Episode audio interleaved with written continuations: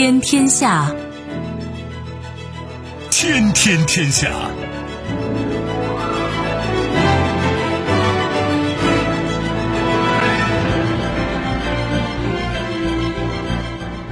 历史穿行者，新闻摆渡人。各位好，我是梦露。您正在选择收听的是《天天天下》，和我一起陪伴大家的还有本节目评论员重阳。世界纷繁复杂，新闻随时发生。今天的《天天天下》，您将听到：时移世易，芬兰拟讨论北约成员国身份问题。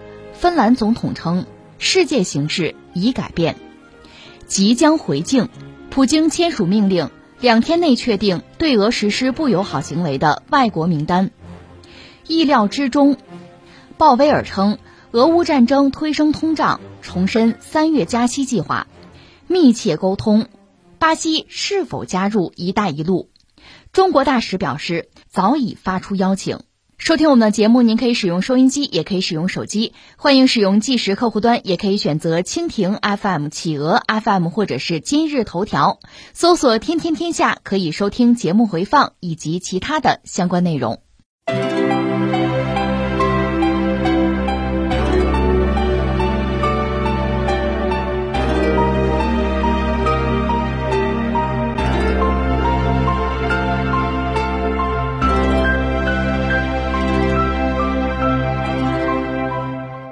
当地时间三月四号，芬兰总统绍利尼尼斯托到访美国华盛顿，与美国总统拜登举行会晤。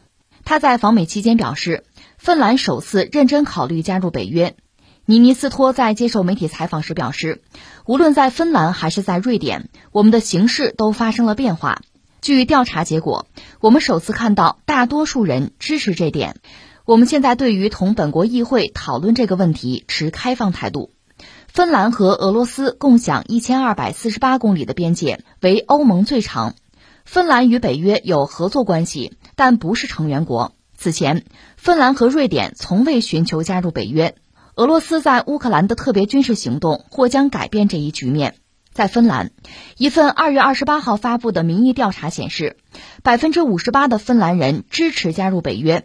如果邻国瑞典也加入，这个数字则上升到百分之六十六。前两天我们关注过芬兰和瑞典，有一个口风嘛，说想加入北约。那现在呢，等于芬兰的这个总统呢，又重复了这句话，表明了这个相对啊比较清晰的态度。而且芬兰国内从公众来看呢，半数以上有意要加入北约。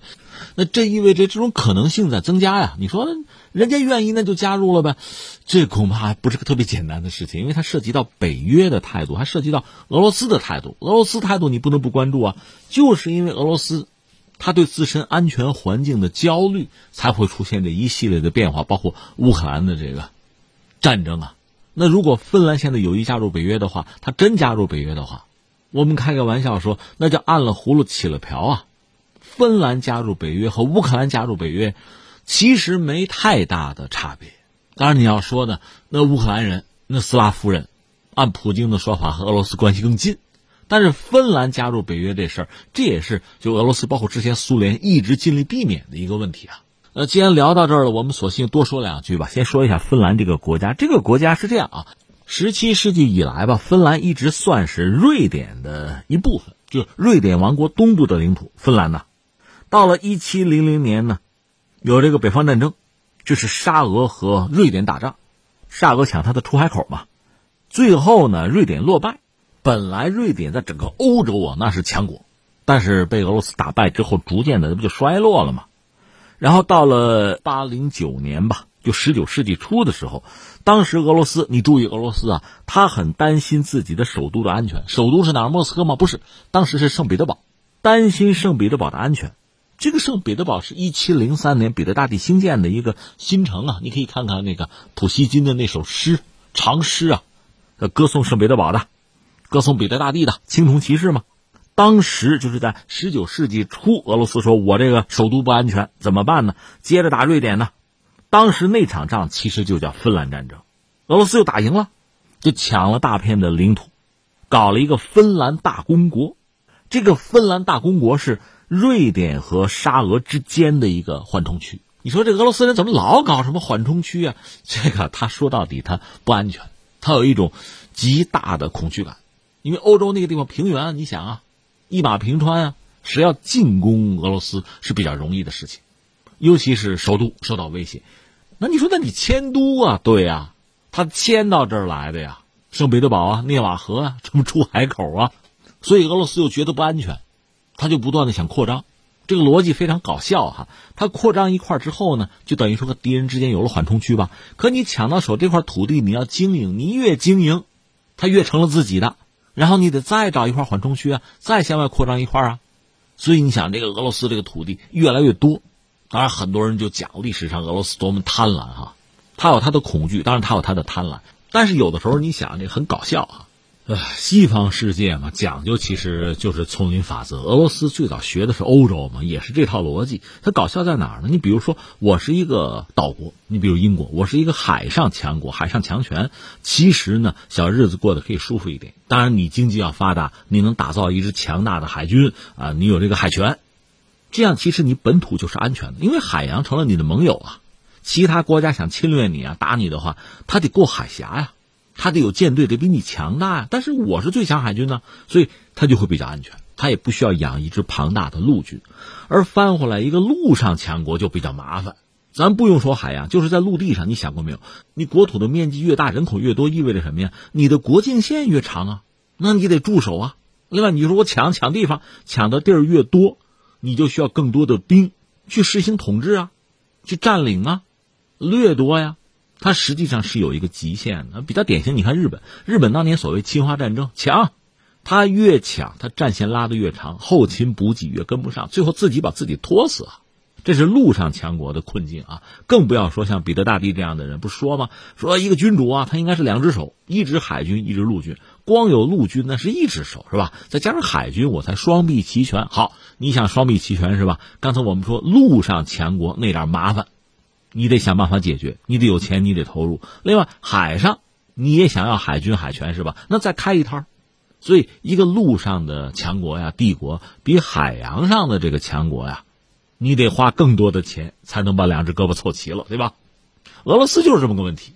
而且，实际上你想一想，从俄罗斯到苏联到今天的俄罗斯哈，包括西方，其实根深蒂固的那个地缘政治的观念、那个理念没有太大的变化。所以现在你看。俄罗斯也希望和西方，说白了和敌人之间能有缓冲区，哪儿？乌克兰吗？那我们翻回来说到芬兰，当年呢，呃，就沙俄了和瑞典之间，瑞典王国之间说，要不把芬兰那个大公国作为咱俩之间的缓冲区吧？但是呢，正所谓人算不如天算呀。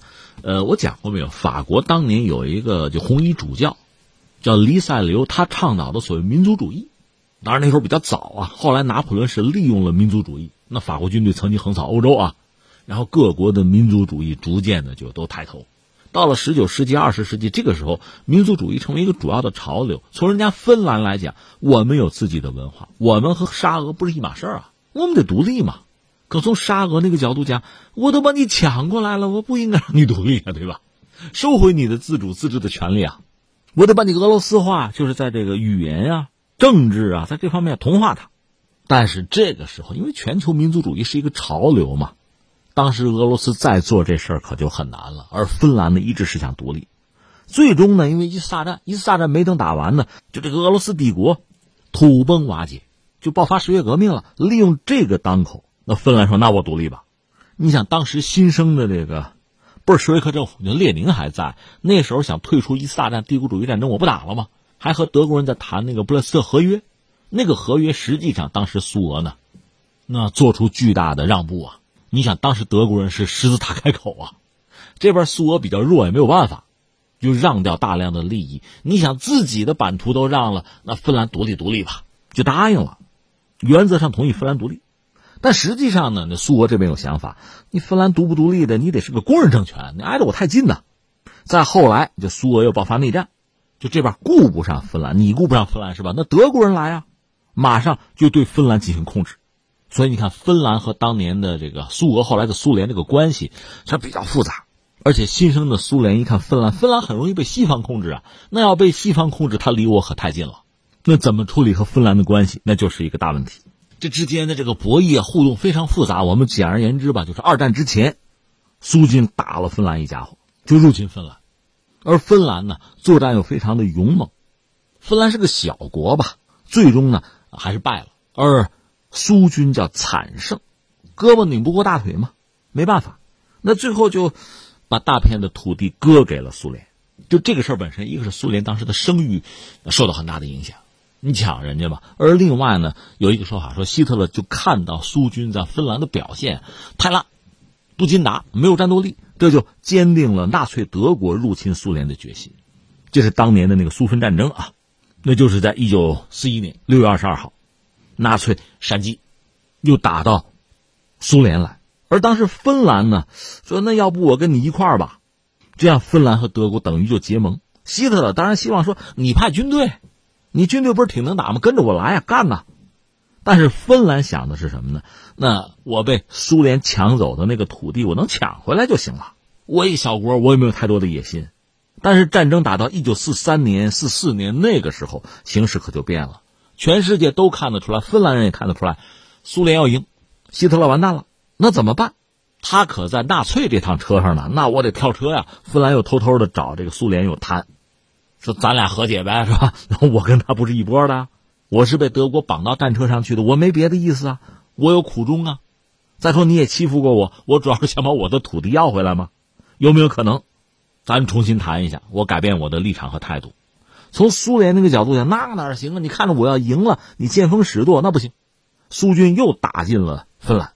那芬兰继续保家卫国吧，双方又是一次激烈的争斗。那从苏军来讲呢，又是一次惨胜；从芬兰来讲呢，也从这个和苏联的这个博弈、斗争啊、战争之中，也算是得到了一些血的教训吧。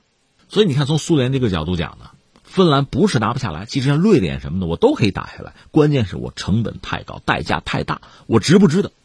这是从苏联那个角度考虑问题。我要的是安全的。但是我这么搞，我安不安全呢？我损失太大呀。从芬兰那个角度讲，我毕竟是一个小国，和这样一个大国这种死磕，对西方世界来讲，我倒是在前沿，我倒是个当炮灰的好材料。关键是我值不值得？我在大国之间，我怎么样才能生存下来？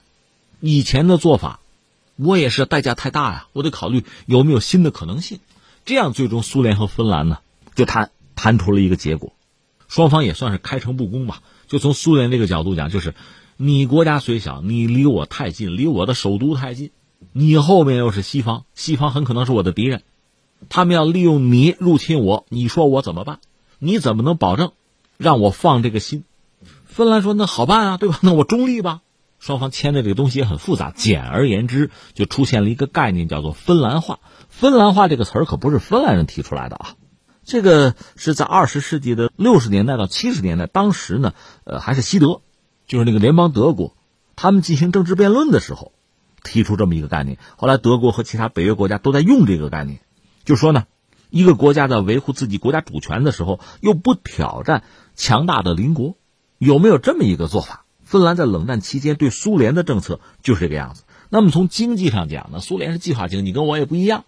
我也不是你那个圈子的人，你也别逼我。那我和西方国家和欧洲，就西欧那边，我关系走得更近一点，这不影响你吧？不惹你吧？管不着吧？但是在安全上，在政治上，我也不能加入北约，我不彻底的倒向西方，我不成为他们和你敌对的这个马前卒，我不做炮灰。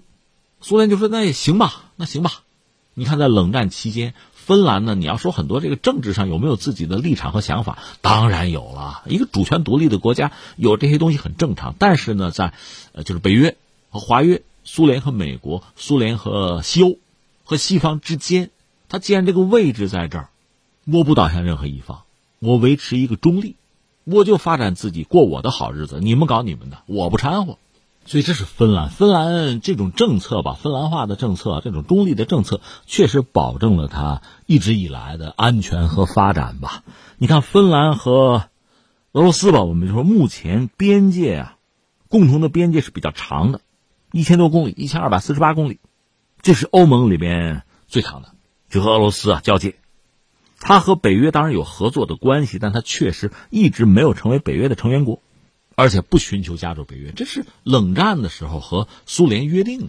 苏联没有了，俄罗斯还在，所以芬兰一直还是这个中立化的政策。那今天我们主要讲到芬兰了，就没有说瑞典，瑞典还没表态啊。但是瑞典刚才我们讲早期，瑞典就强大的时候，芬兰也是它的一部分。瑞典呢讲的是一种武装中立，就是我的国力也很强，其实和芬兰大同小异。芬兰不好说自己武力多强，但是也让当年的苏联红军付出惨重的代价。瑞典也是这个道理，我的军力在小国里我是相当强的，我这块骨头很不好啃。你只要非要干我，那你打败我，大国打败我，我也不丢人。但是我保证你付出惨重代价，你算吧，值不值得吧？反正纳粹当年算觉得拉倒，不值得。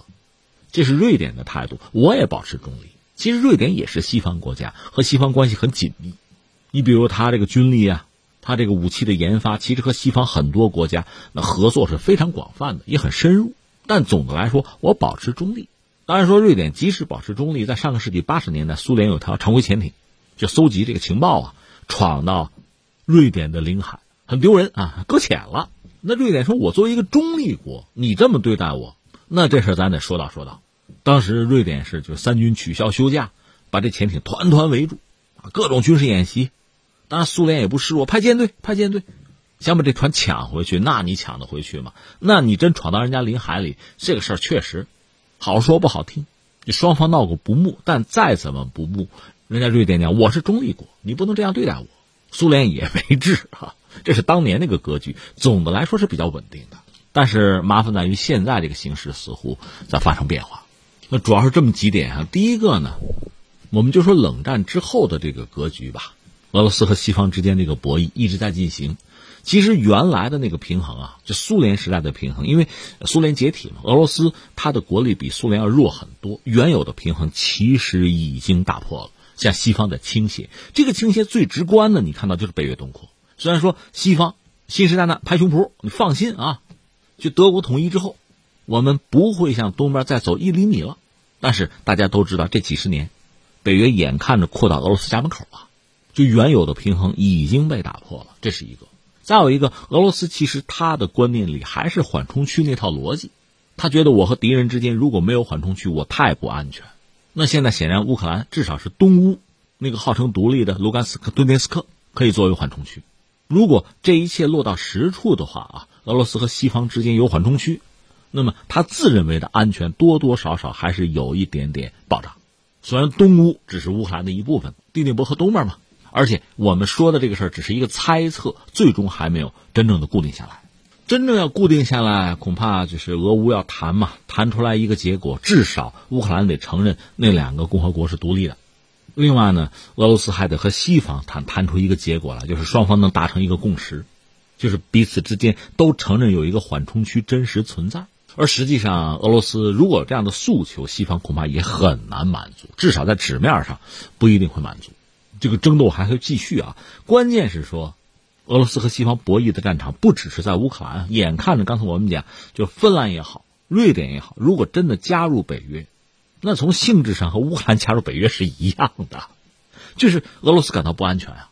你想，刚才我们讲芬兰的历史，从独立开始到现在，那为什么从当年的这个就俄罗斯帝国到苏俄、苏联对芬兰都那么不放心？几次刀兵相见，就是觉得自己。不安全，芬兰本身对我不构成威胁，关键芬兰后边是谁，那才是我真正的敌人呐。所以实际上，芬兰啊、瑞典一旦加入北约，原有的格局和平衡就真的彻底被打破了。刚才我们讲，北约再怎么东扩，如果留着一个乌克兰作为缓冲区，俄罗斯尚可接受吧。但是现在，如果芬兰啊、瑞典加入北约，那可真没缓冲区可言了。这个对俄罗斯的压力或者挑战吧，应该讲叫空前之大。这是我们的一个观察和感慨吧。另外，就说到这个瑞典也好，芬兰也好，他们的政治家，包括他们的民众，应该说也是非常紧张的，在观察着这个事实的变迁，包括俄乌之间的这个博弈啊。他们做出的最直接的判断和选择就是：我得加入北约，要不我不安全。这个思路，这个逻辑链条当然很简单啊，没什么不可理解。问题在于，俄罗斯不会接受，所以对呃芬兰也好，对瑞典也好。我们的问题就是说，你加入北约才能获得安全，还是不加入才安全？其实是这样一个问题。从北约来讲，挤压俄罗斯战略空间，那就是既定的战略。所以像芬兰啊、瑞典啊加入北约没有问题。更何况俄罗斯也不可能是多线多点作战，跟乌克兰那还开着一篇呢。这边用什么办法去阻止？因为俄罗斯本身在全球的，我说在经济版图上又没有占一个什么显赫的位置，它经济总量很有限嘛，所以它能够反制芬兰和瑞典的措施，那经济上很难，在军事上这当然是一个选项啊，但是现在他的精力又放在乌克兰，所以实际上这个对俄罗斯来讲是一个很大的、很切实的难题。我们且看他们如何应对吧。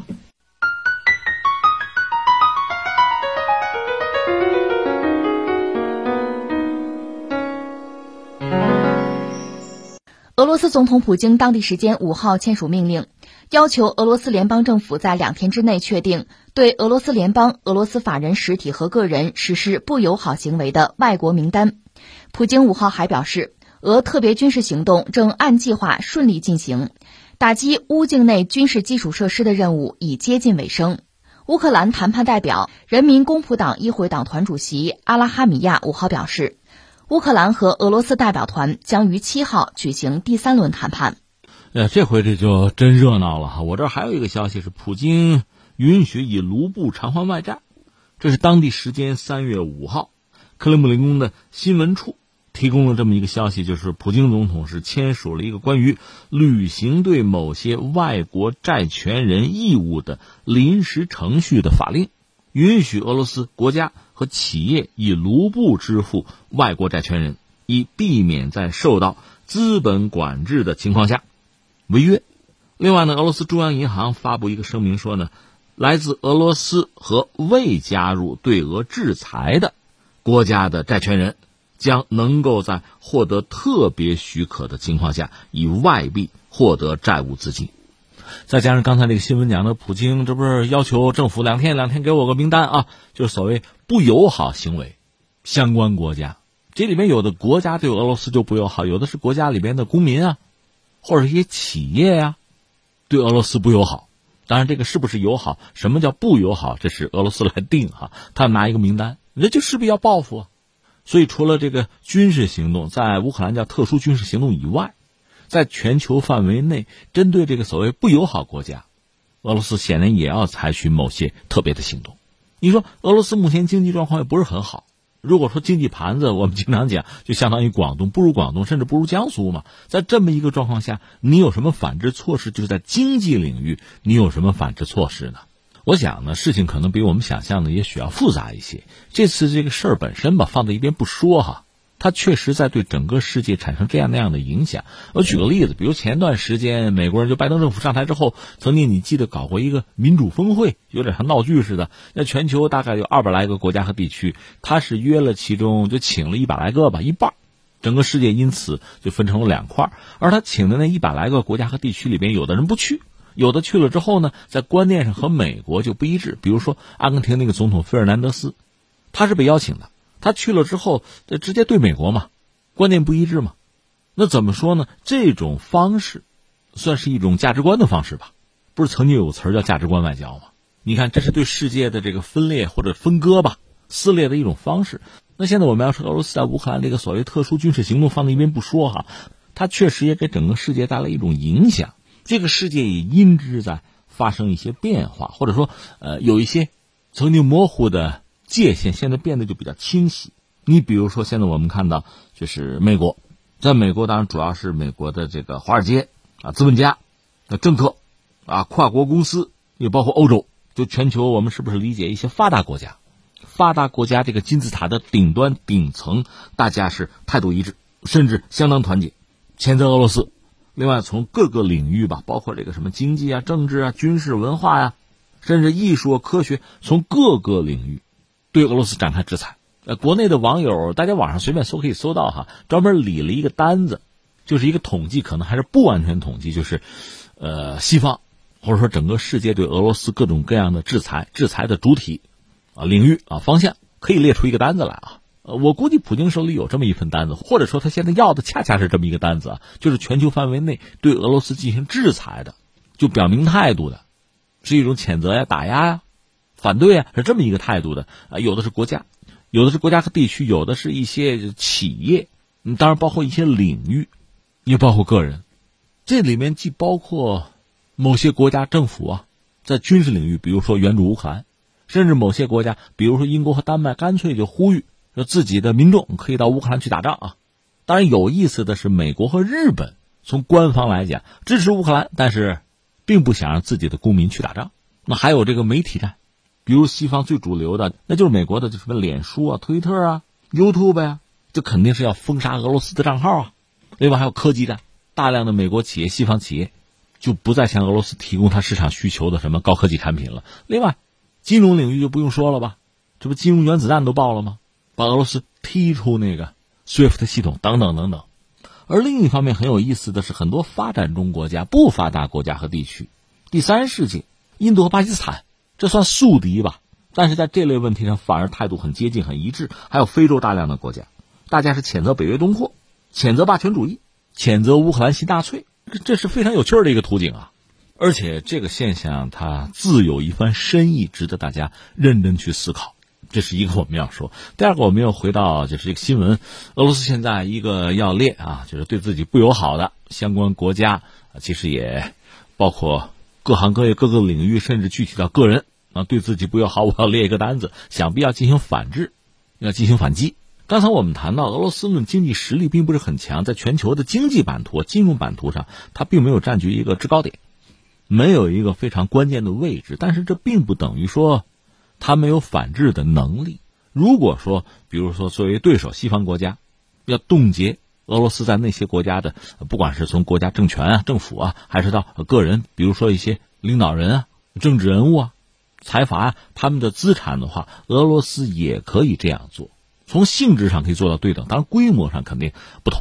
但是你别忘了，俄罗斯本身恰恰又是一个能源大国，包括西方国家在这个国家能源行业的投入。恐怕也不少。另外呢，俄罗斯主要的消费品还是向欧洲去买，还真不是向中国。说白了，俄罗斯在经济上、在经贸上和中国的联系是不如欧盟的。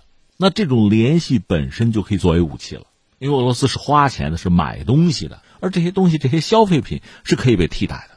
刚才我们不是讲到了吗？这个世界因为乌克兰这个危机又被撕成两半，大约啊。那么，呃，从俄罗斯这个角度来看，对自己不友好的是一半。其他的是另一半，面对广大的发展中国家，这岂不也是一个巨大的市场？岂不也有着巨大的合作空间？这恐怕是俄罗斯敢于向西方叫板的底气的一部分。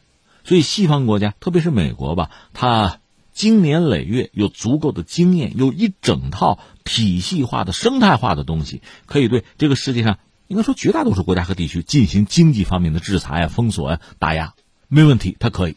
但是另一方面，应对这种经济上的大棒挥舞，有没有办法？其实也不是完全没有。尤其像俄罗斯长期受到西方的打压，它也逐渐的形成了自己的一套抗击打能力和化解压力的方式。更何况它本身还是一个资源能源大国。不过由此看来，俄罗斯和西方之间的这个博弈啊，特别是在非军事领域，比如在经贸领域，这个博弈、这个斗争，估计。会逐渐的深化，渗透到诸多领域，而且会长期化。最终，它可能真的会改变世界的诸多格局，比如说地缘政治的格局、能源的格局，甚至经济的格局。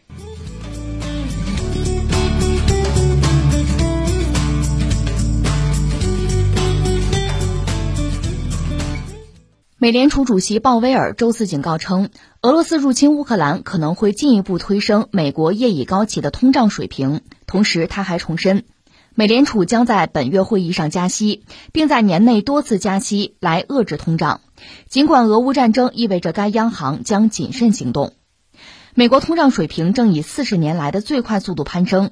美联储的首选通胀指标——美国个人消费支出 （PCE） 物价指数，一月同比增长百分之六点一，创一九八二年一月以来最高水平。核心 PCE 物价指数当月同比涨百分之五点二，为一九八三年四月以来的最高水平。呃，聊这个话题，先说一下美国二月份的经济数据吧。呃，这个数据还不错，然后再叠加上俄乌战争，那美国人面对的问题是什么？我们一样一样，我们把它梳理一下。一个是美国目前的经济数据看着还不错，就说这强劲复苏可以这么说吧。它二月份新增的就业是达到六十七点八万，这比预期要高得多。这是去年七月份以来最大的增速了。这就业呀，强劲增长啊！它二月份就业增长主要是由休闲和酒店业带动，那么这些行业又是受这个奥密克戎疫情影响最严重的行业之一。休闲和酒店业新增将近十八万个就业岗位，它二月份的劳动力增加了三十万以上，反映出疫情带来的影响在逐渐消退。当然，因为这个数据是二月中旬美国劳动力市场的情况，就没有反映出呃乌克兰危机、就俄乌战争爆发之后油价上涨对于劳动力市场的影响，这还没有反映出来。但是有人判断说，如果不是说这个战争啊推高了油价。呃，其实不只是石油了，包括小麦、其他大宗商品的价格都被推高。如果不是这个问题，那么这个就业报告本身可能会促使美联储在本月晚些时候加息五十个基点。这就说到鲍威尔，他在国会作证的时候讲，劳动力市场极为紧张，所以他的建议，而且支持在三月份就美联储会议上加息二十五个基点。如果通胀没有下降，那就接着加。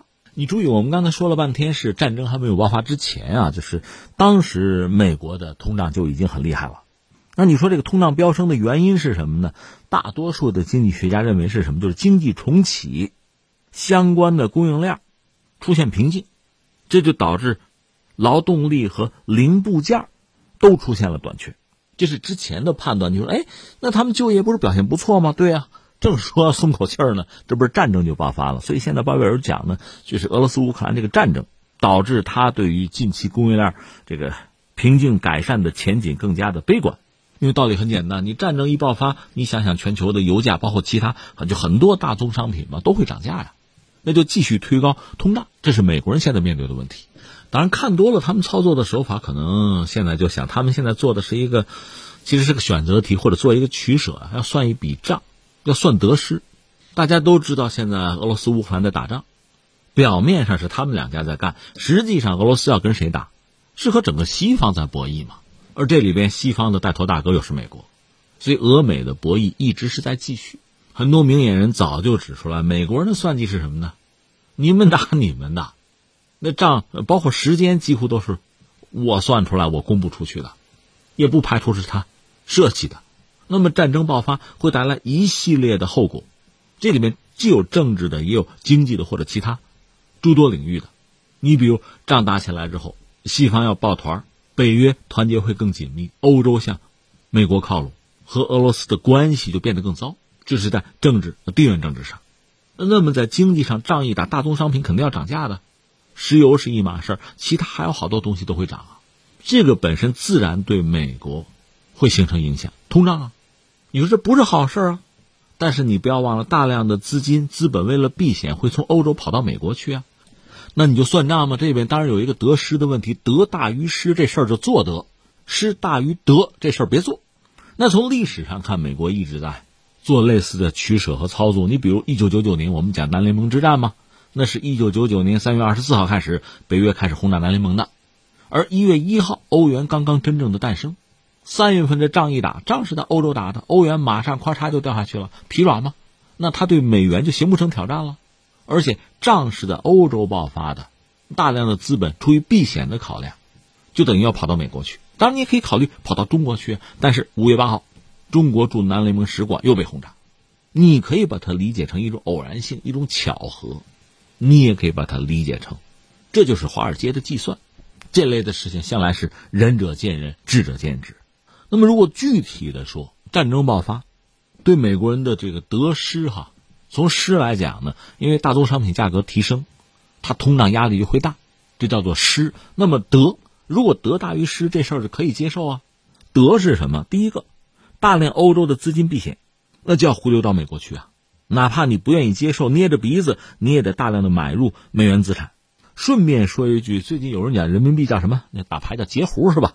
就有一些避险的资金，欧洲的没有跑到美国那个方向去，跑到中国这个方向来了，这导致人民币就坚挺。这和以往美元指数上涨，人民币下行，那是一个传统格局，和那个格局是有所不同的。所以最近美国包括美国军方对中国所做的这一系列的行径吧，可以看作是美国人的一种回应。当然，也有学者指出来说，目前我们看到的这个局面吧，就所谓资金避险、资本回流美国呀。这只能算是第一阶段，因为财富毕竟还是虚拟的，或者说是纸面上的，你得把它转化成真实的、实体的财富，这叫落袋为安。那一个你要套牢已经入场美国的资本，一个是要打压优质资产的价格，便于抄底。谁的优质资产？首先是俄罗斯的，所以现在你经常会看到一些这个爆料，你像美国的摩根大通啊、高盛啊，一直在买入廉价的俄罗斯公司的债券，甚至很多对冲基金也要找途径下场，因为俄罗斯经济遭到西方的制裁，它经济状况本来谈不上很好，但是优质资产毕竟还是优质资产，在制裁的状况下，它经济出现大的问题，很多所谓的优质资产大幅贬值。那这当然就是吃进的好时机。作为资本来说，对这一切不可能视而不见。实际上，我们要说，在苏联解体那个当口，大量苏联的优质资产不得不低价贱卖，这也让西方资本赚了一个盆满钵满。而目前战争对俄罗斯经济造成很大的困扰和影响吧，大量的下行的压力，优质资产的贬值，确实又给收割带来了机会。这种做法大家并不陌生。零八年的时候，有希腊的信用危机。最后导致欧债危机，那有人哭就有人笑嘛。当时华尔街的资本得以控制欧盟的产业，更不要说之前九七九八年亚洲金融危机了。我记得韩国拍了一部电影叫《国家破产》吧，讲的是那段故事。如果你愿意往前追，在一九八四年，就是西方和日本签那个广场协议之后，渗透、控制乃至收割日本的产业，这个逻辑其实是一样的。所以，俄罗斯的很多优质的资产如何流失？现在，包括俄罗斯的富豪也被西方制裁，是不是可以让我们对这事儿看得更清楚？实际上，我们知道，一般说来，俄罗斯的或者乌克兰的寡头和富豪和西方的关系相对是比较紧密的，但是这只是和人家的市场关系紧密，并不妨碍人家对你的收割。而与此同时，已经入场美国的资本，恐怕也会被套牢。现在，美联储嚷嚷着加息，美国股市的泡沫。是否这就等于要引爆？这是一个值得关注的点。那翻回来说到俄罗斯和欧洲，也不可能坐以待毙。俄罗斯现在等于说他在战争状态嘛，所以普京呢行使自己总统的权利，对经济进行直接的管制，防止这个资本外逃啊，他会有一些非市场的手段。而至于欧洲呢，其实也没闲着，公开的我们都能看到的啊，紧跟美国。疯狂制裁俄罗斯吧，这个不用说了。另外，他们还在做一些事情，甚至你觉得有点暗度陈仓的意思吧？一个是在抓紧要推欧盟版的数字欧元，就数字货币啊，而且确实在快马加鞭。甚至有人猜测，他们想在美元之前就推出自己的数字货币，或者叫发起自己的数字货币战争。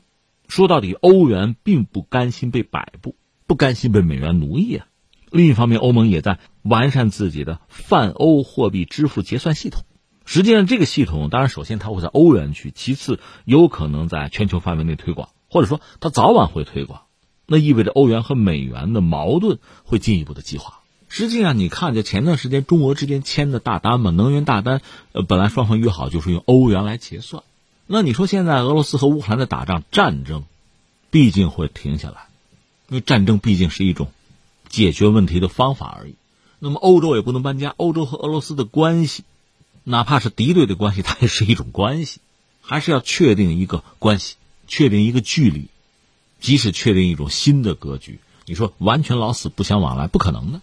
俄罗斯经济状况并不是很理想，他倒是打造了一个独立的系统，以防被西方踢出那个 SWIFT 的系统。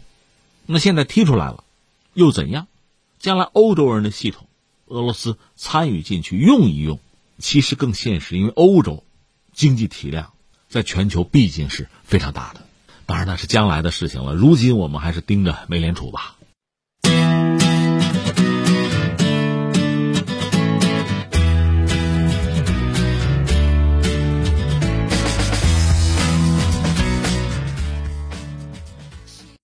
据中国驻巴西大使馆六号消息，三月五号。在驻巴西大使杨万明离任之际，巴西发行量最大的报纸《圣保罗夜报》刊发该报知名记者梅洛对杨大使的专访。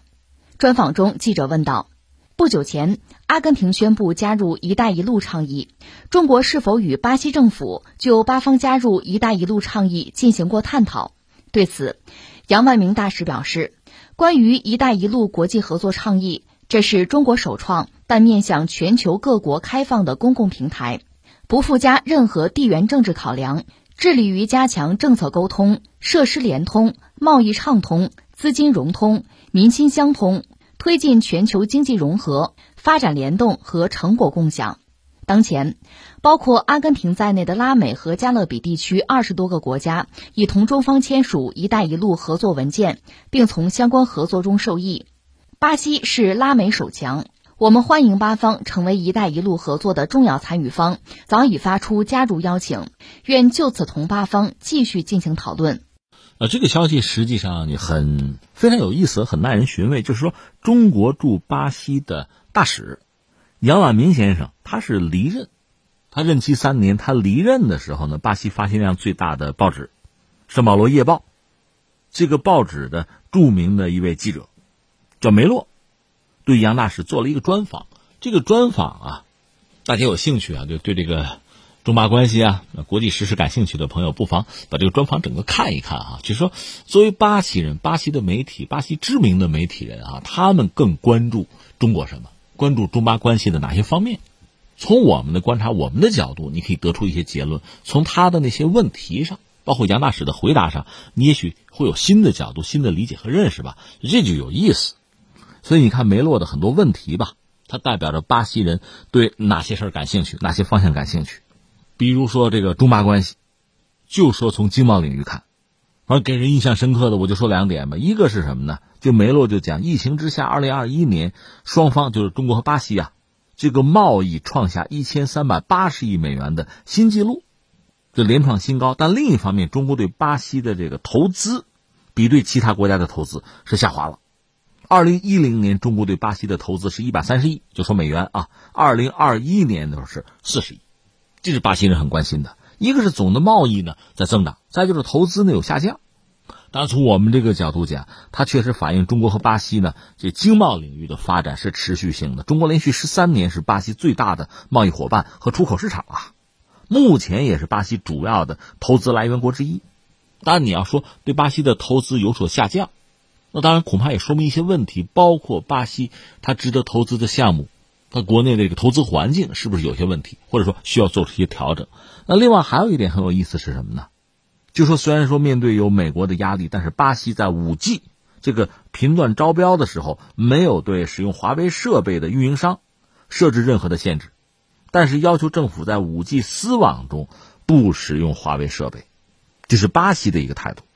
这个态度你看到，一方面巴西顶住美国的压力，没有对华为设备设置任何的限制，但同时在美国压力之下，他也要做一些变通，甚至从某种意义上讲，他也要做一些屈从或者让步。所以你看，说到中国和巴西的关系，不简单的是这两家怎样。既然是在这个国际社会、国际秩序之中，还要受到其他各种各样的因素的影响，甚至就是考验了。再一个很有意思的是，这个梅洛还问，就说中方宣布要把国内大豆产量提高百分之四十，来减少对出口的依赖，实现自给自足。因为二零二一年巴西向中国出口的大豆吧，二百七十二亿美元，还有大豆的衍生品。就占巴西出口总量将近百分之三十啊，那么中国实现大豆自给，巴西人当然很关注了。我看杨大使有一个解释，讲中国是全球最大的大豆的消费国和进口国。二零二一年我们大豆，我们自己大豆产量是一千六百四十万吨，而消费量呢是一亿吨以上，这产需缺口非常大，那就得靠进口来补啊。而且中国自己人口有增长，消费也升级，那么对于。未来十年大豆的需求，我们有个估算，肯定还要增加。但是另一方面呢，全球，你说是疫情带来的问题也好，包括气候问题也好吧，像大豆啊，或包括其他很多这个大宗的农产品，它的产量能不能稳定，能不能满足中国市场如此庞大的需求，恐怕我们不得不有所准备。你比如说，现在是二零二二年。二零二一年全球的极端天气，包括我们中国遭遇的这个问题，就已经很严峻了。那么二零二二年会怎样？最终会影响很多农产品的产量。所以你想，如果中国把粮食这个问题交给国际市场，那这个结果恐怕真的是难以预料。你没法想象，十四亿人之中，哪怕只有一部分一日三餐吃不饱饭，那麻烦大了。我们也聊过，比如疫苗也是这个样子。全世界哪一个国家、哪一个公司有足够的产能，能满足中国十四亿人对疫苗的需求？即使人家能满足，人家愿不愿意满足也还是一个问题。所以这个我们真得靠自己去想办法，我们得研发，而且我们得有足够的产能，才能保证中国人的基本的安全和健康。那另外像大豆，我们是全球消费最多的一个国家，所以你说把这个需求、把这种可能性完全建立在国际市场上不现实。而且刚才我们讲，我们自己的产能和我们的需求差距非常大，这就得靠进口啊，包括从巴西进口。所以现在我们强调自己呢，巴西就感到高度的关注，他当然担心你自给自足了，我出口我卖给谁？他当然担心这个问题。另外还有一个给我印象很深刻的问题是，这位叫做梅洛的记者直接问，单刀直入说，中国怎么来看巴西啊？巴西那个森林砍伐率创下新高这事儿。那我们看杨大使的回应，他说：“我们注意到巴西根据本国国情提出了富有雄心的减排目标以及绿色增长计划。中巴同属基础四国，在应对气候变化、保护生态环境、推动经济绿色转型等等领域拥有广泛共同的利益。中国政府高度重视统筹推进国际贸易和环境保护，依法检验进口商品。”是否符合安全、卫生、健康、环保等等要求？哈，同时反对滥用绿色壁垒搞贸易保护主义。中方期待和巴方进一步拓展智慧农业等低碳产业合作，推动双边贸易朝更加优质、可持续的方向发展。这话也很让人感慨，就是像巴西嘛，这就说到亚马逊雨林啊，它的砍伐砍伐率是创了新高。所以，波索纳罗这个政府也遭遇到很多国家的指责，包括特别是西方国家的批评，而很少有中国这样的一个国家吧。一方面理解人家是有发展的需求的，那全世界很多国家都在发展，西方国家发展的早，还是先进发达的经济体，然后要求某些国家，比如巴西，你有热带雨林是吧？你有亚马逊雨林是吧？好，你最好就原住民，你别发展，这也不合适吧。所以一味的做教师爷，去指责、去挑剔别人，这个容易；但你阻碍人家的发展，人家是不接受的。你简单的去指责和批判，人家是不爱听的。你真愿意，你协调，你帮助他发展，帮助他走绿色的发展之路，这才是本事嘛。当然，除了这些以外，最值得关注还是一带一路。那么杨大使透露说，其实双方早就在谈。当然，巴西这位媒体人吧，这位记者又讲到阿根廷，因为阿根廷刚刚和中国签了一带一路那个备忘录嘛，巴西显然还没有。当然，双方讨论这个问题是早就开始，而且中方早已经发出了邀请。而且实际上，就说拉美地区吧，拉美和加勒比地区已经有二十多个国家和中方签了一带一路的合作文件，所以中国当然欢迎巴西。巴西算是拉美地区的首强吧。像巴西、智利、阿根廷算是大国，中国当然欢迎巴西成为“一带一路”合作的重要参与方。那刚才我们讲到巴西的这个媒体人，他很关注阿根廷。那同属拉美国家，都算是拉美大国吧。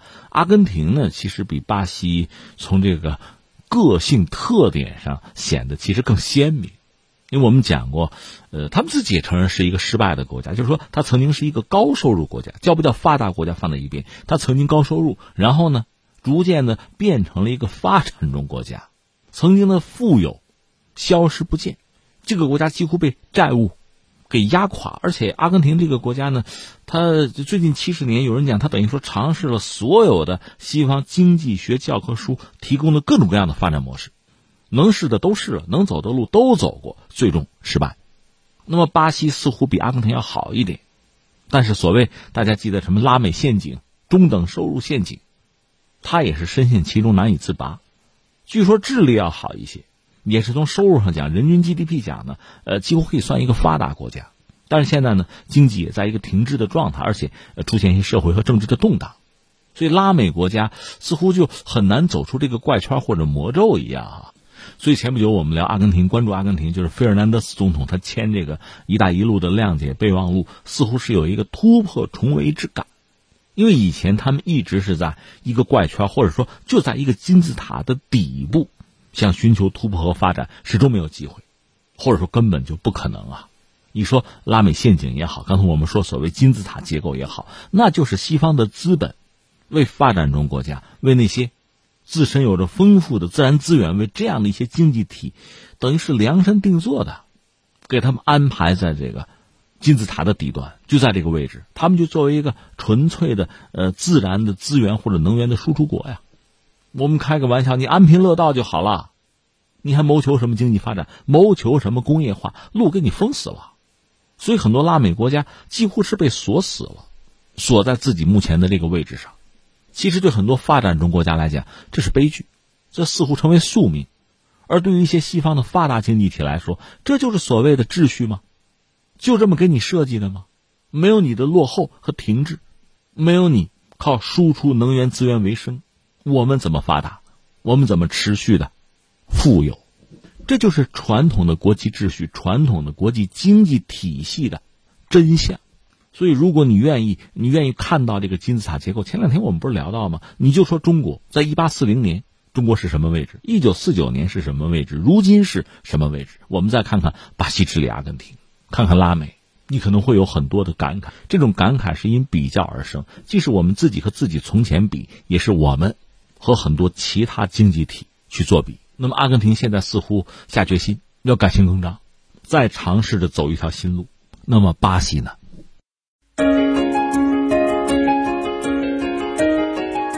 好，以上就是今天天天天下的全部内容。我是梦露，感谢收听，明天再见。